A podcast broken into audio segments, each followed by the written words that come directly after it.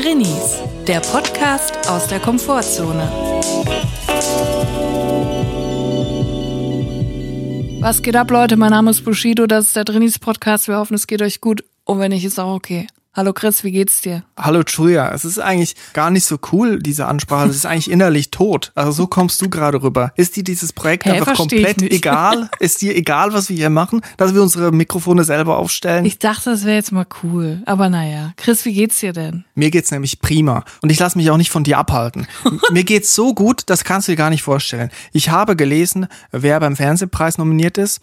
Spoiler, es bin nicht ich, sondern es ist Team Wallraff. Günter Wallraff für Yes. die Reportage über den Burger King. Wir wissen, Genau mit der Burger King Reportage. mit dieser Burger King Reportage. Und ich habe ja schon mal erzählt, ich habe da eine Mahnwache gehalten. Immer 9 Uhr bis 5 Uhr abends. Über Monate lang stand ich da im Zwiebellook vor den Türen und habe dafür gekämpft, dass die Mäuse, die ja da angeblich in der Küche beim Burger King in Köln auf den Ring mit involviert sein sollten, wo die ja eigentlich nicht hingehören, Aussage von Team Wallraff, dass die ja da zur Schließung beigetragen haben, dieses Burger Kings.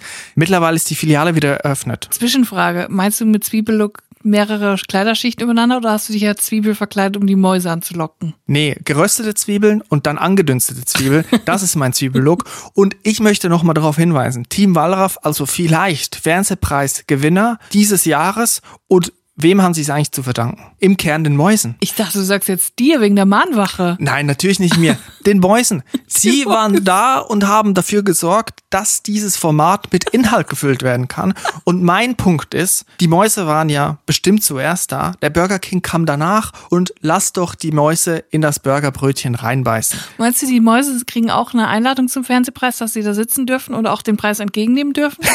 Vielleicht kriegen sie so einen kleinen Fernsehpreis aus Käse. Ja, das, das, Auch so kleine Mäuse in so kleinen Sackos.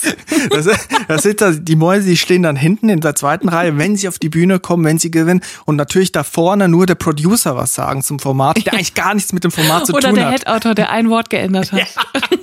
ja, auf jeden Fall die Mäuse für mich jetzt schon die Gewinner des Fernsehpreises und deswegen geht's mir besonders gut. Finde ich wahnsinnig. Ist irgendwie ein Happy End für mich. Ist ein Happy End. Und ich habe diese Woche auch gemerkt, ich würde mir wünschen, dass es mehr Mäuse im Kontext von Essen und Mittagessen und Abendessen gibt, in Restaurants, aber auch in Kantinen. Ich habe diese Woche wieder eine Feststellung machen können, wenn man so in einer Gruppe Mittag isst, dass es einfach manchmal sau schwierig ist, am Gespräch teilzunehmen. Ich sitz dann da, guck da meine Linsen, mein Töpfchen an vor mir, guck dann runter, ich höre die Gespräche, wie sie hin und her, Ping-Pong, schnell, jeder ist lustiger als der andere und ich denke mir dann immer, jetzt muss ich auch rein, weil sonst wirkt's Muss ich reingrätschen. muss ich reingrätschen, sonst wirkt's nämlich dann irgendwie komisch, wenn ich da sitze und einfach nur zuhöre. Ja. Uninteressiert. Desinteresse Über ist das Stichwort. Und dann direkt einen Fritzchenwitz erzählen. So ganz schnell. Was, was ich mich aber dann nicht traue oft, weil ich möchte den Leuten auch nicht ins Wort fallen. So, ich warte also, bis das Gespräch zu Ende ist, bis der Nachtisch gegessen ist, bis die Leute wieder gehen und ich sitze dann da und dann erzähle ich meine Sachen. Also dieses Gefühl. Wenn alle schon weg sind. ja, also dieses Gefühl von nicht teilnehmen können, ist, ist ähm, etwas, was ich festgestellt habe. Und da würde ich mir wünschen, dass vielleicht Team Wallraff auch da mal raufguckt und vielleicht die Mäuse vielleicht dann aussetzt, dass man wenigstens so sagen kann, hey, da hinten ist eine Maus. Weil ich finde, das ist dann wieder gerechtfertigt, da in ein Gespräch reinzugrätschen. Ja, aber ich habe gelernt, du musst die Sachen auch positiv sehen. In der Zeit, wo du nicht reingrätschst bei den Leuten und nicht ins Gespräch findest, kannst du die Zeit nutzen und bisschen den Kauvorgang optimieren. Ich habe nämlich gelesen, man soll, bevor man runterschluckt, 20 bis 30 Mal kauen. Denn die Verdauung beginnt im Mund. Das ist extrem ekelhaft, wenn man so darüber nachdenkt. Aber die Verdauung beginnt im Mund. Der Speichel zersetzt und dann kommen Enzyme ins Spiel. Deswegen achte ich beim Essen jetzt immer sehr darauf, gut zu kauen. Und das ist dann auch, wenn du dann sowieso merkst, ich komme nicht rein ins Gespräch, kannst du dich auch genauso gut aufs Kauen konzentrieren. Oder das als Gesprächspunkt aufgreifen und sagen, hey, übrigens, du kaust zu wenig. Das hat nämlich meine Hauswirtschaftslehrerin gemacht, die Du da. Kochschullehrerin, von der ich auch schon mal erzählt habe. Die Ja. hat drei Kochbücher geschrieben, Kartoffeln zur Vorspeise, Kartoffel als Hauptspeise und Kartoffel als Nachspeise. Und die hat über Jahrzehnte an der Schule, wo ich war, die SchülerInnen terrorisiert und zum Heulen gebracht. Also wirklich Psychoterror. Heute würde man sagen, vielleicht Machtmissbrauch. Und damals hat sie bei uns, als wir da saßen, wir mussten ja dann auch mit ihr das gekochte Essen danach, hat sie uns einzeln auf den Mund gestarrt und mitgezählt, wie oft wir kaum, bevor wir runterschlucken. Und dann hat man sowas gehört wie, Chris, du hast nur siebenmal gekaut. Das ist nicht gut. Horror. Dementsprechend locker war auch die Stimmung dann am Das hat Tisch. man bestimmt gerne gegessen. Ja, es war ein Genuss. Ja, das wäre doch super, ein super Smalltalk-Thema dann, äh, wenn du nicht reinkommst in die Gruppendynamik, dass du dann einfach den Leuten vorwirfst, dass sie nur 4,7 Mal gekaut haben, dass sie das doch bitte in Zukunft anders machen. Ja, es war eigentlich so diese Stimmung vom perfekten Dinner, wenn der Teller serviert wird vom Hauptgang und erstmal alle essen und niemand sich was traut zu sagen. Weil niemand Ja. will jetzt der Buhmann sein. Alle warten auch so ein bisschen ab, alle lauern so ein bisschen auf die anderen. Wird jetzt jemand was sagen? Wird jemand das Schweigen brechen und anmerken, dass es zu wenig gesalzen ist? Oder wird man sich nicht trauen, es anzusprechen und einfach so essen und dann hinterher bei der Punktevergabe sagen, das war mir viel zu laff.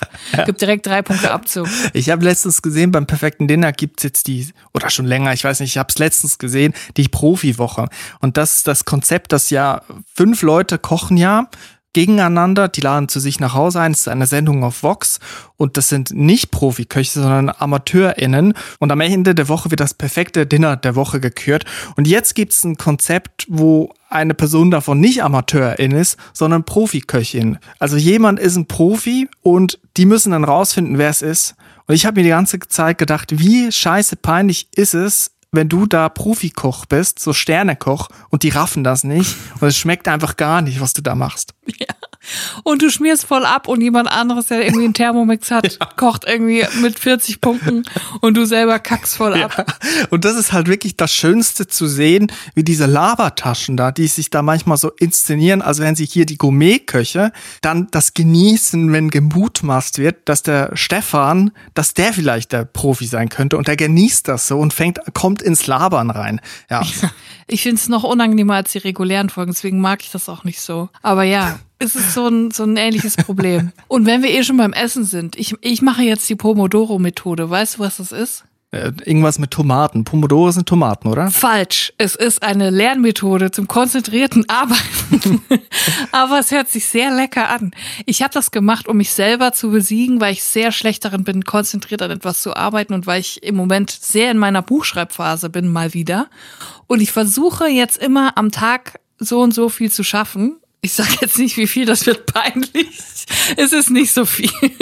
Aber ich versuche mir da so Timeslots zu machen und dann habe ich im Internet die Pomodoro-Methode gefunden. Das ist so geil. Man stellt sich einen Wecker und den stellt man auf 25 Minuten und in diesen 25 Minuten arbeitet man konzentriert. Man darf kein Handy in der Hand haben, man darf nichts anderes googeln. Ich bin dann nur in meinem Word-Dokument, was ich komplett auf Vollbild habe. Und nach 25 Minuten darf ich fünf Minuten Pause machen. Und so geht das viermal und dann darf ich 30 Minuten Pause machen. Es hat bis jetzt äh, 0,4 Mal geklappt. Ich habe mich aber zweimal habe ich diese 25 Minuten voll konzentriert gearbeitet. Das ist so fast wie bei Burgerketten, wo fünf Stunden gekocht wird und danach liegt der Burger 25 Stunden da in dieser Glasvitrine, bevor du kommst und sagst, ich hätte gerne einen Cheeseburger. Kann ich den Das da vorne haben? Und dann gibt's den 25 Stunden alten Cheeseburger. Das ist die andere Pomodoro-Methode. Da geht's um die wirkliche Tomate. Aber was hat es mit Tomaten zu tun? Weiß ich jetzt auch nicht genau, muss ich dann nochmal googeln. Aber ich finde auch, ich mag das schon alleine, weil es so heiß, finde ich das irgendwie cool, einfach die Pomodoro-Methode zu machen. Ja, ich habe immer 40 Minuten und dann 10 Minuten. Beim Saxophon über habe ich das immer gemacht. War scheiße. Hat offensichtlich nichts gebracht. Ja, ich merke vor allem, dass es so ein Shift stattfindet. Also die ersten 25 Minuten gehen noch super, dann 5 Minuten Pause, dann die zweiten 25 Minuten gehen auch noch super, dann aber 10 Minuten Pause und dann nur noch 15 Minuten schreiben und dann 15 Minuten Pause und nur noch 10 Minuten schreiben. Und so wird es immer weniger. Aber ich kann mir einreden, ich habe jetzt so ein paar Minuten konzentriert gearbeitet. Ja, ich kann das gar nicht. Ich habe das aufgegeben. Ich merke, ich mache ganz lang gar nichts so, dann überlege ich mir ein paar Sachen und dann, wenn es drauf ankommt, dann schreibe ich's. So, das ist meine Methode. Aber es ist sehr von Stress gebeutelte Methode. Also es ist nicht empfehlenswert. Aber ich glaube, das ist so, wie die meisten ihre Arbeiten auch machen, ne? Ja, und ich glaube, ich, da, da liegt ein grundlegender Fehler bei mir, wie ich schon immer falsch bei sowas gearbeitet habe, auch bei Hausarbeiten und so. Ich habe mir nicht vorher geschrieben, was ich schreiben will. Ich habe mir keinen Plan gemacht, ich habe mir auch keine Notizen gemacht, sondern ich habe immer schon drauf losgeschrieben einfach. Und ich habe geguckt, wo führt mich der Text. Ich sage mal so, er führt mich meistens in den Abgrund. Aber das war auch bei meinem ersten Buch so und es war dann auch die Hölle, weil ich habe mich einfach rangesetzt und einfach drauf losgeschrieben. Ich hatte nie im Kopf, das muss jetzt in diesem Kapitel passieren und so. Das ist total verrückt. Und das habe ich jetzt auch wieder. Und das ist Fluch und Segen, weil auf der einen Seite ist es auch schön, wenn man einfach sich so treiben lässt von den Gedanken. Da kommt man auch auf lustige Ideen. Mhm. Auf der anderen Seite sitzt du einfach stundenlang da und starrst einfach aus dem Fenster und nichts passiert. Ja. Das ist einfach der Wahnsinn. Aber, aber wir machen das ganz unterschiedlich. Wenn ich schreibe, dann überlege ich mir die ganzen Punkte die ich vielleicht irgendwie unterbringen möchte und dann bringe ich sie alle nicht unter. Eigentlich ergänzen wir uns perfekt. Ja. Du kannst für mich die Notizen machen und ich mache dann den anderen Teil für dich. Ja. So könnten wir eigentlich immer so im Tandem arbeiten. Aber das hat mich auch immer so genervt bei Gruppenarbeiten in, den, in der Schule oder im Studium. Das ist klar, ne? Gruppenarbeiten sind irgendwie haben so eine soziale Komponente. Man soll lernen, mit anderen zusammenzuarbeiten. Aber es gab immer Leute, die wollten ab der ersten Sekunde, wo man zusammensitzt, erstmal diskutieren. Und ich habe mir immer gedacht, nein, können wir erstmal kurz irgendwie ja, genau. sich selber sammeln? Gib mir zumindest mal zehn Minuten, so dass ja. ich mal kurz meine Punkte sammeln kann. Einen Überblick verschaffen. Genau. In Medias Res gehen. Und dann gibt's Leute, die wollen ab der ersten Sekunde alles gemeinsam machen. Oh. Und das bedeutet aber oft sich einfach dem Tempo von der Person anpassen. Das ist mein Eindruck gewesen. Und dann sowieso als Trenny sagt man dann, ja gut, okay, machen wir so. Ja. Absolut seltsame Arbeitsweise, kann ich nicht verstehen. Ich bin auch eine Stillarbeitsperson, ich will dann alles in Ruhe machen und dann einfach das fertige Ding da abgeben. Das ist meine Gruppenarbeit. Man macht sie einfach alleine, jeder macht für sich was und am Ende tut man so, als hätte man zusammengearbeitet. Aber das Geilste fand ich eigentlich immer die, wenn du irgendwie in eine Gruppe eingeteilt worden bist und die haben dann die gesehen, oh nee, Chris. Und dann haben sie gesagt, du kannst mal rausgehen, ich mach schon. Weil sie einfach mir nicht zugetraut ja. haben, dass ich da was beizutragen habe. Haben direkt die Arbeit an sich gerissen. Manchmal ganz toll toll. Manchmal dachte ich so, ja gut. Auch irgendwie bisschen auch bisschen arrogant. ja, also wirklich. Ja. Ich meine, es ist ja irgendwie chillig für dich, wenn du dann irgendwie rausgehen kannst, aber auch bisschen arrogant. Ja, wir hatten so einen Deutschlehrer und da hatten wir immer so Doppelstunden und im ersten Jahr, wo wir bei dem waren, hat er uns so hardcore auf Referate vorbereitet. Also wirklich so ins kalte Wasser geschmissen. So wirklich, Kind, du kannst nicht schwimmen, ich schmeiß dich in den Bach rein. Oh, schön. Und das war, das war painful irgendwie am Anfang, weil wir mussten dann so Kurzreferate halten, was aber cool war. Er gab uns irgendwie zehn Minuten Vorbereitungszeit zu ganz einfachen Themen. Irgendein Vogel, irgendeine Baumart und wir mussten recherchieren und einfach ein zwei Minuten oder ein Minuten Referat halten. Jeder in der Stunde. Und dann hat man so richtig die Scheu verloren, da Referate zu halten, weil es war eine lustige Stimmung, weil es waren einfach sehr viele Leute dann vorne, die es verkackt haben. Darf man da auch so comedy-mäßig was machen? Ja. Ein kleines Stand-up? Ich glaube, das hing davon ab, wie sehr der Lehrer dich mochte, ganz ehrlich. Aber das war, war eine gute Stimmung. Ich wünschte, wir hätten das noch mehr gemacht, weil es hat mir geholfen, dann auch so Referate zu halten. So ganz viele so kurze Referate, wo es einfach nicht drauf ankommt. Das wurde auch nicht bewertet. So wurde nur gesagt, ja gut, du hast eine gute Einladung gemacht, aber hinten raus was dann irgendwie komisch, äh, du musst mehr Struktur reinbringen. So, das war das Feedback. Und dann nächste Stunde wieder über ein anderes Thema. Ich weiß noch, dass ich ne, meine erste ultra weirde Begegnung mit einem Referat war in der Grundschule, in der dritten Klasse, wo man noch keine Referate gehalten hat. Und dann plötzlich mein Schulkollege Niklas ein völlig ausuferndes Referat gehalten hat, aus dem Nichts über Insekten. Ja. Und er hatte sich dafür einen kleinen Anzug angezogen. Der hatte einen Anzug angezogen, der sah aus wie ein Geschäftsmann. Und ich, niemand hat verstanden, was passiert hier gerade. Und das war dermaßen elaboriert. Der hat sich so viel, der hatte das auswendig gelernt und er hat sich vor die Klasse gestellt und hat gesagt, heute möchte ich euch ein Referat über Insekten halten. Und dann hat er das so vorgetragen sagen. Und ich habe überhaupt nicht verstanden, was passiert. Hier ist der jetzt unser Lehrer. Und es war, glaube ich, so eine Maßnahme von Niklas Eltern, die irgendwie beeinflussen wollte, dass Niklas die Empfehlung für die äh, fürs Gymnasium bekommt. Mhm. Und viel zu früh das arme Kind gezwungen haben, ein Referat zu halten über Insekten in einem Anzug. Und der hatte so einen roten Kopf, der tat mir so leid und ich habe nicht verstanden, was mhm. passiert mhm. hier. Dann hatte der ein Handout, der hatte einen Overhead-Projektor, der hatte da was an die Wand ge geworfen. Der hat die Sache mit einem Zeigestock benannt. Ein kleiner Junge, neun Jahre oder so. Alter, ich war so verwirrt. Ich habe nichts verstanden, was da vor sich geht. Und das ist doch, sorry, aber es ist doch viel zu früh, oder? Nein, das macht man nicht. Also es gab ja manchmal diese freie Themenwahl oder sowas, oder wo Leute sich irgendwie sowieso schon für ein Thema interessiert haben, Biologie oder Geschichte für ein Thema.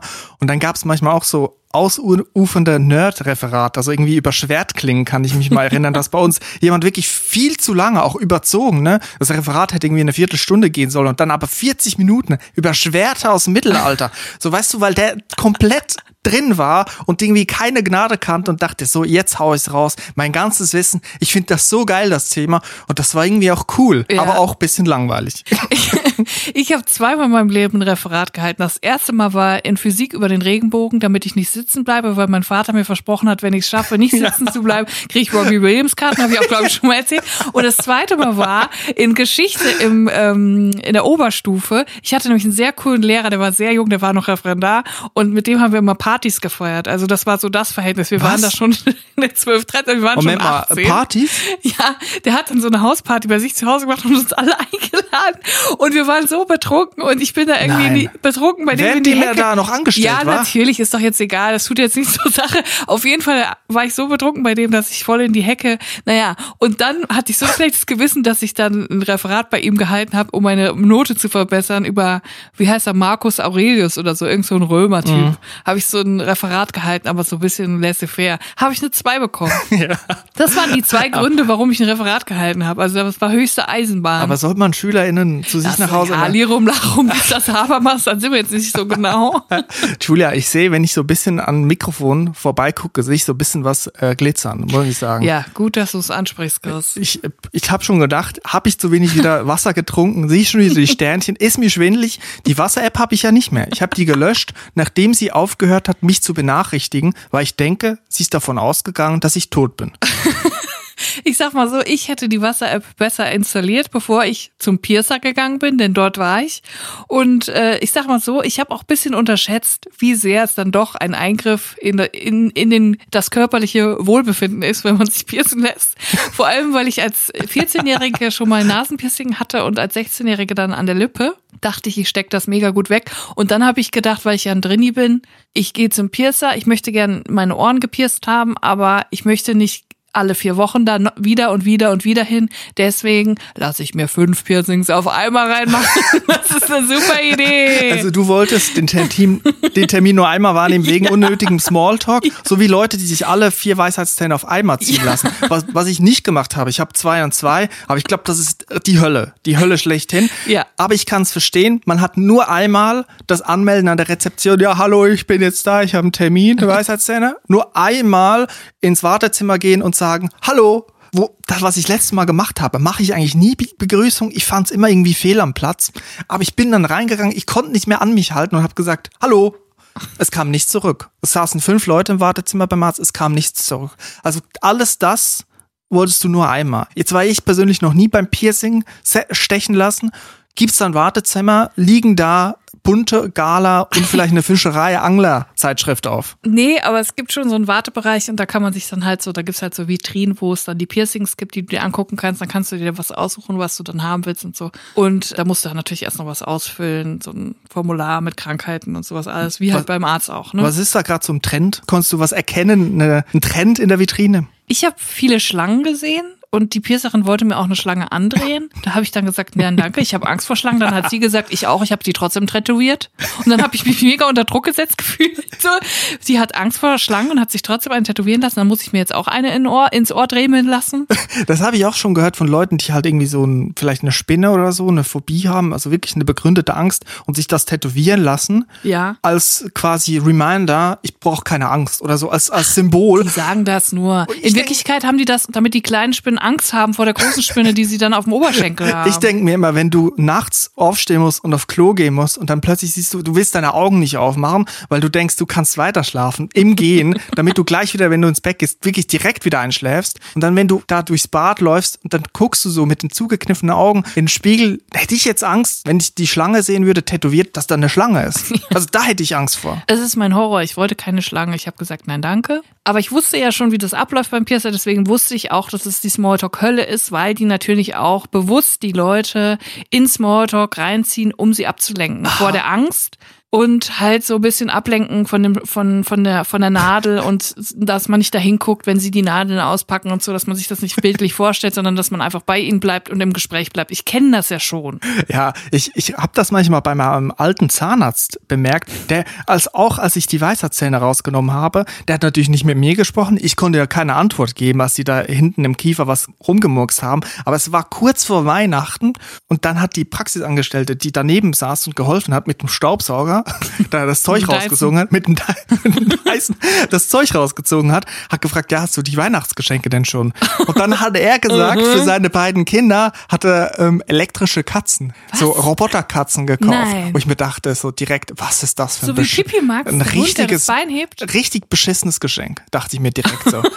Habe ich ein bisschen Respekt verloren vor ihm, muss ich sagen. Also gut, die verwickeln einen in ein Gespräch, in den Smalltalk, um abzulenken. Ja, genau. Und ich war dann da mit der Piercerin alleine im Räumchen. Meine Freundin durfte auch nicht mit reinkommen. Aus versicherungstechnischen Gründen hat sie mir dann erklärt, falls die Freundin in Ohnmacht fällt und dann mit dem Kopf in die Glasscheibe, habe ich gedacht, okay, meine Freundin ist von Kopf bis Fuß tätowiert und gepierst, aber die wird bestimmt in Ohnmacht fallen, wenn ich mir ein Ohrloch stechen lasse. Naja, anderes Thema. Also ist das etwas, was häufiger passiert? Oder? Weiß ich auch nicht. Es klang irgendwie so. Ich war dann jedenfalls alleine mit dieser Piercerin. Die war nett, keine Frage. Ich hatte aber keine Angst. Also ich war eigentlich vorbereitet und so. Mhm. Ich war, ich bin easy gechillt da dran gegangen. Aber irgendwie hat sie, glaube ich, gedacht, weil ich halt bisschen ruhiger bin, dass ich mega Angst habe. Anders kann ich mir nicht erklären, dass sie mich ultra voll getextet hat. Ich nach zwei Minuten wusste, was ihr Hund für eine Rasse ist, dass er dement ist, dass sie ihn aus dem Tierschutz hat, dass ihre Schwester nach Japan äh, reisen wollte, dass sie da hinziehen wollte, dass sie aber zu weit ist, dass sie einen engen Kontakt hat zu ihrer Mutter und zu ihren sechs Geschwistern, wo die alle wohnen. Ich wusste alles.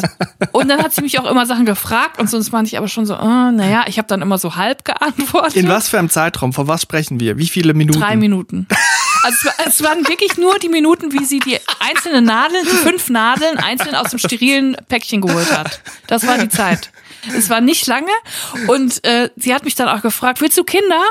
Und ich saß dann da und ich gedacht, ich konnte das gar nicht glauben, dass mich das jetzt wirklich fragt, ne? Und dann habe ich was gemacht, worauf ich unglaublich stolz bin, was ich noch nie gemacht habe, was ich jetzt aber immer machen werde, weil es mir so auf den Sack geht, habe ich gesagt, äh, ehrlich gesagt nervt mich die Frage, weil Respekt. das ist ja wirklich was, was jetzt wirklich, das will man ja mit mit über 30 will man diese Frage, also überhaupt generell sollte ja. man niemals jemandem die Frage stellen. Das geht keinen Schwanz was an.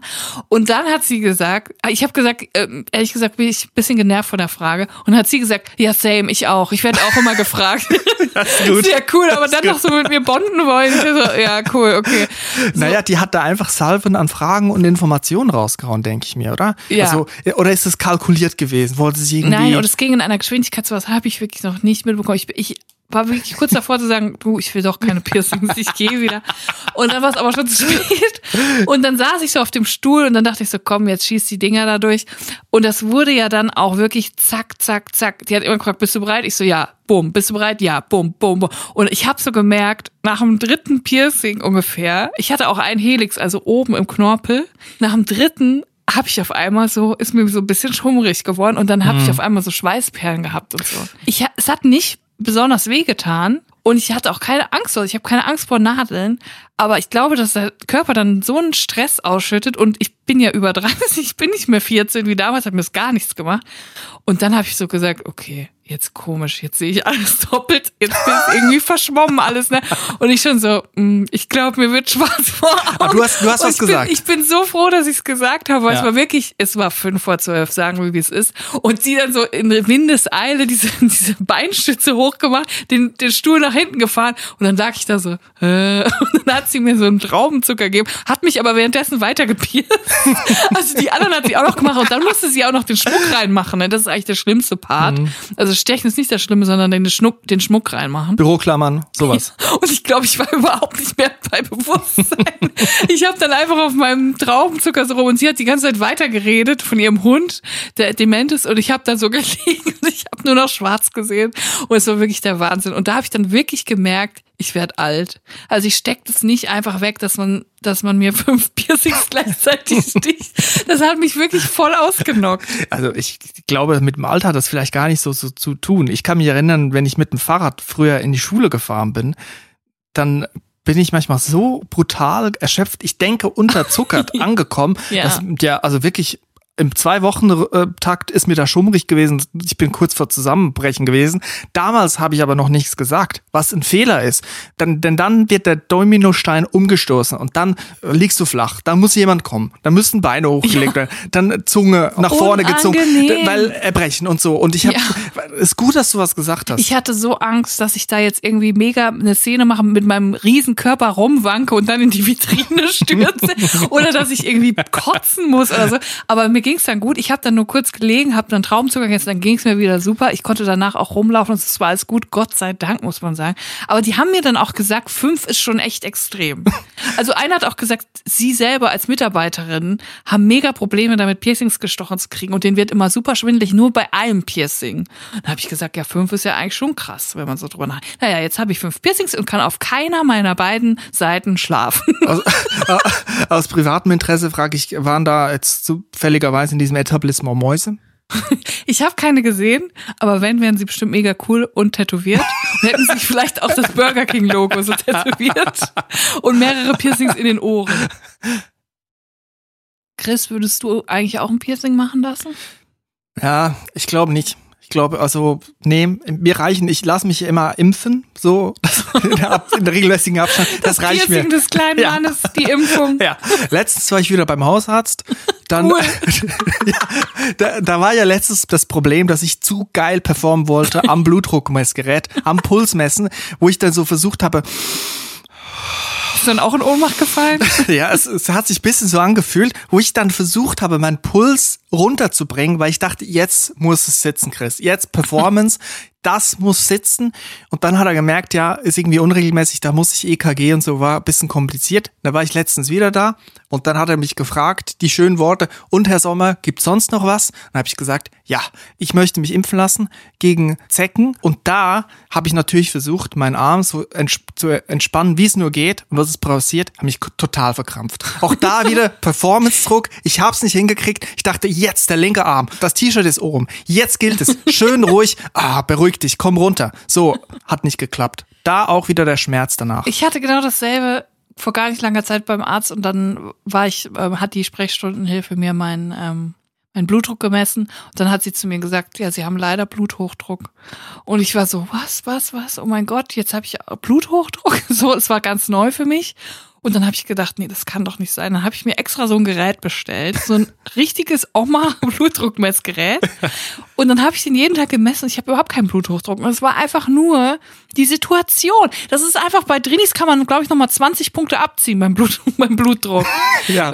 Ge- Allgemein einfach wegen Nervosität. Man müsste da jetzt noch den Parameter hinzufügen, also Alter, Größe, Gewicht und dann noch drin die Fragezeichen. Ja, Ja. nein, müssen wir anklicken können. So. Kann ich, kann ich mal das Blutdruckmessgerät, kann ich das mal ausleihen, so für private Zwecke? Ausnahmsweise, ja. Ja. Jetzt möchte ich dir eine kleine Überleitung präsentieren, die ich mir jetzt oh, geda- ausgedacht habe, jetzt in diesem Augenblick, weil wir haben letzte Woche eine neue Rubrik eingeführt, von der ich dachte, dass sie nicht so schnell wiederkommt. Und statt du jetzt vorhin fast umgekippt wärst beim Piercing, ist es jetzt wieder passiert, und zwar in Bayern. Es wurde etwas Ausgekippt. Das gehört hier aber nicht hin. Jetzt schon wieder? Also hast du es verstanden? Es geht um die Rubrik ausgekippt.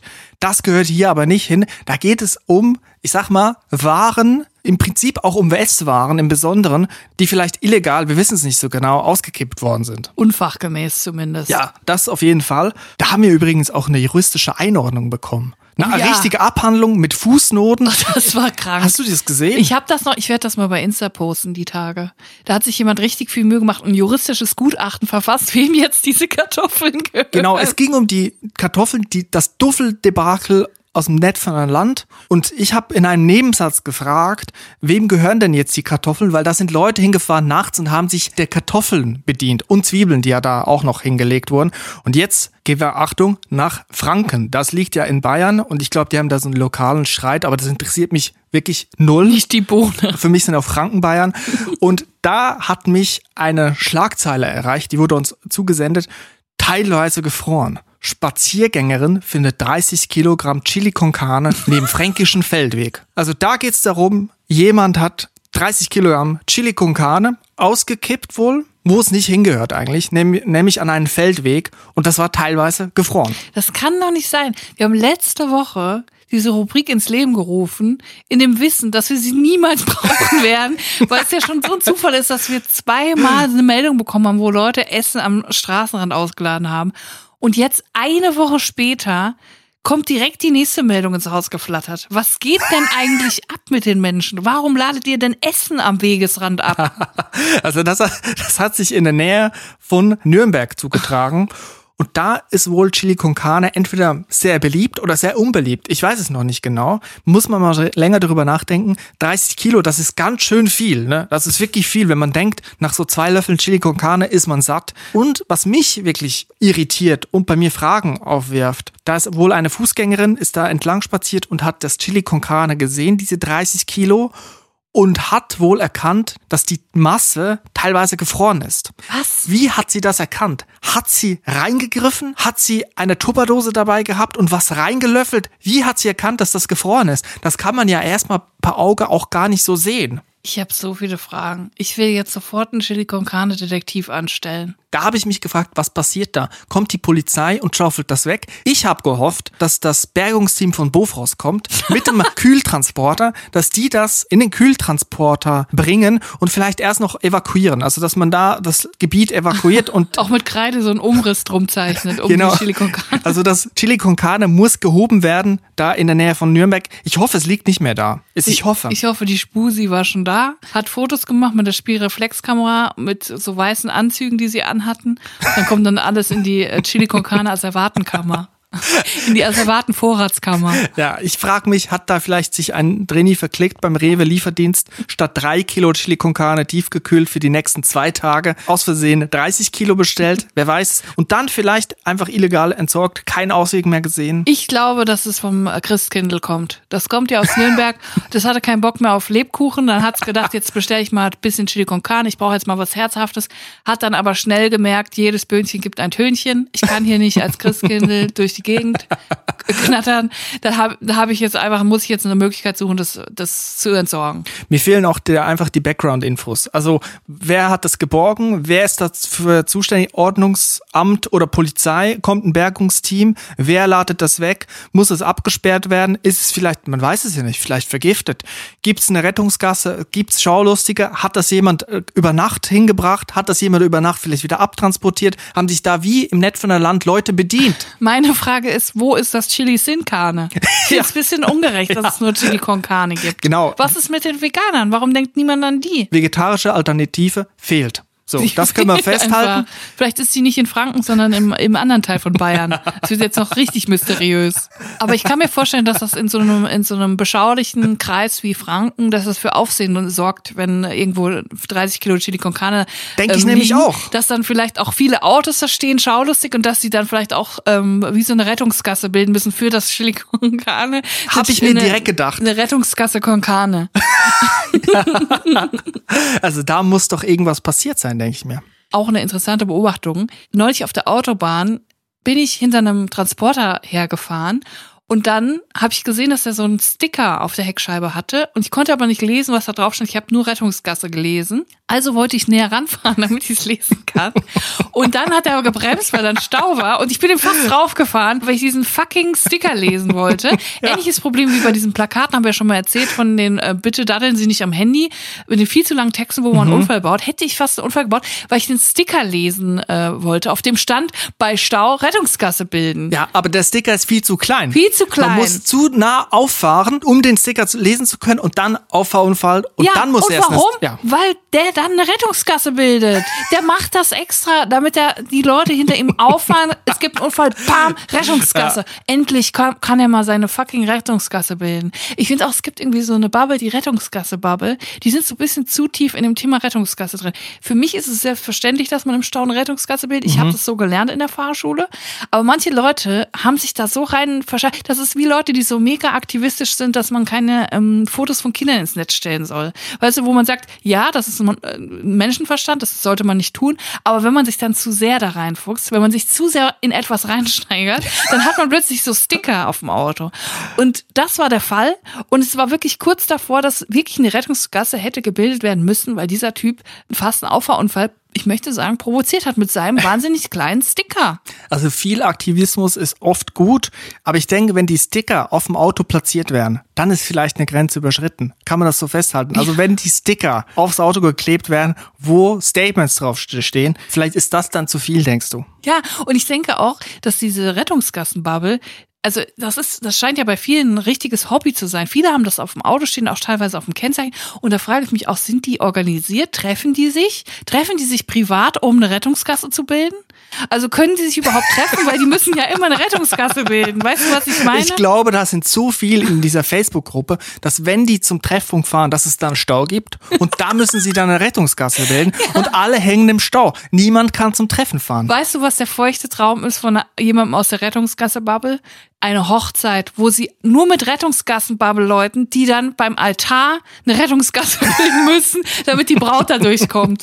Das ist doch der absolut feuchte Traum, oder? Eine Rettungsgasse, aber ohne Auto. Naja, so viel zu meiner kleinen Beobachtung und die Betonung liegt auf klein, die ich auf der Autobahn gemacht habe. Also wir brauchen größere Sticker, Ihr größere Rettungsgassen, wir brauchen Schilder, wir brauchen, die Autobahn muss eigentlich gesperrt werden, eine Spur, damit man schreiben kann, Rettungsgasse. Eigentlich muss die Autobahn verbreitert werden, es muss eine extra Spur geben, nur für die Rettungsgasse, die dann quasi die Autos bilden können, die auf der normalen Straße, also wenn du verstehst, was ich meine. Ja. Aber Chris, es gibt auch noch sinnvolle Sachen auf der Welt es ist mal wieder Zeit. Rettungsgasse ist sinnvoll. Rettungsgassen sind auch sinnvoll, ja, aber die Sticker nicht. Das wollte ich damit ja. sagen. Rettungsgassen ist natürlich sinnvoll. Ich möchte jetzt nochmal in aller Deutlichkeit sagen. ich bilde zu jedem Zeitpunkt, immer wenn es mir möglich ist, eine Rettungsgasse, privat und geschäftlich. Das kann ich bezeugen. Auch bei Edeka an der Kasse siehst du immer eine Rettungskasse bilden. So, und jetzt kommen wir mal zu einem wichtigen Thema. Wichtig im Gegensatz zu dem Sticker. Und zwar die Servicetheke. Ich habe Rückrufe im Gepäck. Es gibt News aus der Welt der Produktrückrufe. Das ist mein Job. Und Julia, weißt du was? Da freue ich mich drauf. Da weiß ich wieder, wovon ich die Finger lassen soll, wozu ich nicht greifen soll. Gut, im besten Fall werden ja die Produkte nicht mehr verkauft, wenn der Rückruf draußen ist. Naja, hier kommt Servicetheke. Die Drinis Servicetheke. Ich habe als erstes ein Produkt mitgebracht, das betrifft uns alle, möchte ich behaupten. Und zwar geht es um den Rückruf des Artikels Funny Frisch, Chips Frisch, Ungarisch in der 150 Gramm Packung. So, wie das Unternehmen mitteilt, wurden in wenigen Packungen des vom Markt genommenen Produktes statt Kartoffelchips der Geschmacksrichtung Ungarisch Produkte der Geschmacksrichtung Sour Cream abgefüllt. Das gibt's ja nicht. Doch. Das gibt's ja nicht. Es ist wahr. Es ist eine Überraschungstüte. Man weiß nicht, was ist drin. Ist es ungarisch? Ist es Sour Cream? Man kann noch mal seine Geschmacksknospen testen. Erschmecke ich? Was ist drin? Also statt des Feuers Ungarns kriegen wir jetzt die Milde des Sour Creams. und das zusammengemischt eigentlich. Aber ich sehe da eigentlich eine Produktidee. Finde ich auch. Ungarisch Sour Cream. Ich Warum auch nicht? beides geil. Ich glaube auch kombiniert könnte das geil schmecken. Ja. Ich sehe da jetzt irgendwie keinen Grund für einen Ruckruf. Naja, muss ich Eine Art Yin und Yang der Chips-Regale. Ja, das aber nur vorweg. Das betrifft uns alle, würde ich sagen. Aber jetzt habe ich noch was mitgebracht. Und zwar vor wenigen Wochen habe ich in der Servicetheke schon mal gesagt, dass ähm, bei dem Kerzenhalter in Nilpferd-Design der, der Firma Next eine Brandgefahr ausgeht, weil dieses Nilpferd diese Kerze vorne in der Hand vor sich herhält und dadurch nach vorne kippt und dann die Kerze auf den Boden fällt und das ganze Haus abbrennt. Das ist natürlich so. schlecht. Da gab es einen Rückruf, das habe ich schon vor ein paar Wochen gesagt. Und jetzt unglaublich ist es passiert. Die Firma Next hat sich erdreistet, dasselbe nochmal zu machen. Und zwar mit einer Giraffe und einem Bär. Und oh, wer hätte das gedacht? Sie muss es jetzt zurückrufen. Denn der Bär, der die Kerze in der Hand hält, mit, mit der Hand nach vorne, ist überhaupt nicht stabiler als das Nilpferd. Und auch nicht die Giraffe, die auf dem Boden sitzt und die Kerze in ihrem Mund hält. Aber was ist denn da los mit diesen Tieren? Was ist da los? Waren die alle beim Piercen oder warum fallen die um? Die sind unterzuckert, das ist zu viel Stress, die sind auch schon alt, die können diese Kerze nicht mehr halten. Und ich finde es unglaublich dreist, dass Nex sich rausnimmt, einfach das Tier zu ändern und zu denken, ja, die Giraffe wird es schon halten. Das, was das Nilpferd nicht schafft, das schafft der Bär. Gut, ist es bewiesen, dass die Produkte Giraffe und Bär nach dem Nilpferd auf den Markt erst gekommen sind. Julia, sonst haben wir hier ein rechtliches Problem. Das ist nicht klar, möchte ich hier ganz klar sagen. Aber ich sag mal so, wenn ein Nilpferd zurückgerufen wird und man sagt sich, ja, die Giraffe und der Bär, die werden es schon machen. Dann muss ja, also dann, dann muss das ja im vollen Bewusstsein passieren. Dass sie aber genau so gefährdet sind wie das Nilpferd, das hat uns keiner gesagt. Und ja. das finde ich eine Sauerei. Es ist eine sogenannte Volksverarschung. Die da oben, die machen mit ihren Giraffenkerzenständern, was sie wollen. So, ich habe euch gewarnt, sagt nicht, ihr wusstet von nichts. Frag mich sowieso, was jetzt Giraffe, Bär und Nilpferd mit Kerzen zu tun haben. Weiß ich auch nicht. Also die sind entweder nachtaktiv und können sich dann orientieren nachts oder sie lassen es halt und gehen nicht nachts auf Toilette mit der Kerze in der Der Hand. Kerze in der Hand. Also, ich weiß nicht, habe ich auch persönlich noch nie gesehen. Eine Giraffe auf dem Klo, weiß ich nicht, was das soll. Nicht? Ja, ich wollte nur davor warnen. Ich finde es wichtig, dass es gesagt wird, falls ihr mit dem Gedanken gespielt habt, das äh, euch zu kaufen. Deswegen äh, gibt's die Servicetheke. Ja, ich danke, dass du hier Licht ins Dunkel gebracht Ja, hast. gerne. Auch wenn vielleicht am Ende das ganze Haus abfackelt. Aber wichtig, der Bär und die Giraffe hätten bestimmt, wenn es gebrannt hätte, eine Rettungskasse gebildet. ja. Julia, lass uns hier einen Schlusspunkt setzen. Ja, alles klar. Wir können ja dann uns, wenn es passt, wieder nächsten Dienstag melden. Ja, wenn es dir passt, würde ich, würde ich, wäre ich dabei. Da haben wir vielleicht wieder eine neue Folge. Wahrscheinlich, aber definitiv wisst ihr es, wenn ihr das noch nicht gemacht habt, wenn ihr diesen Podcast abonniert, weil dann kriegt ihr eine Benachrichtigung, wenn eine neue Folge da ist. Selbst wenn ich die Folge mal schon am Montagnachmittag hochlade, dann könnt ihr sie dann schon hören. Bock stark. Also abonniert den Podcast, das hilft uns, das bringt ein bisschen Sichtbarkeit. Wir machen das alles selber. Ich freue mich gleich, diese Folge schneiden zu dürfen, um mein Geschmatze rausschneiden zu können. Und bei mir lässt es wieder drin, oder was? Nein, natürlich nicht. Also, bis nächste Woche, Leute. Bis Dienstag. Tschüss. Auf Wiederhören und tschüss. Drinnies, der Podcast aus der Komfortzone.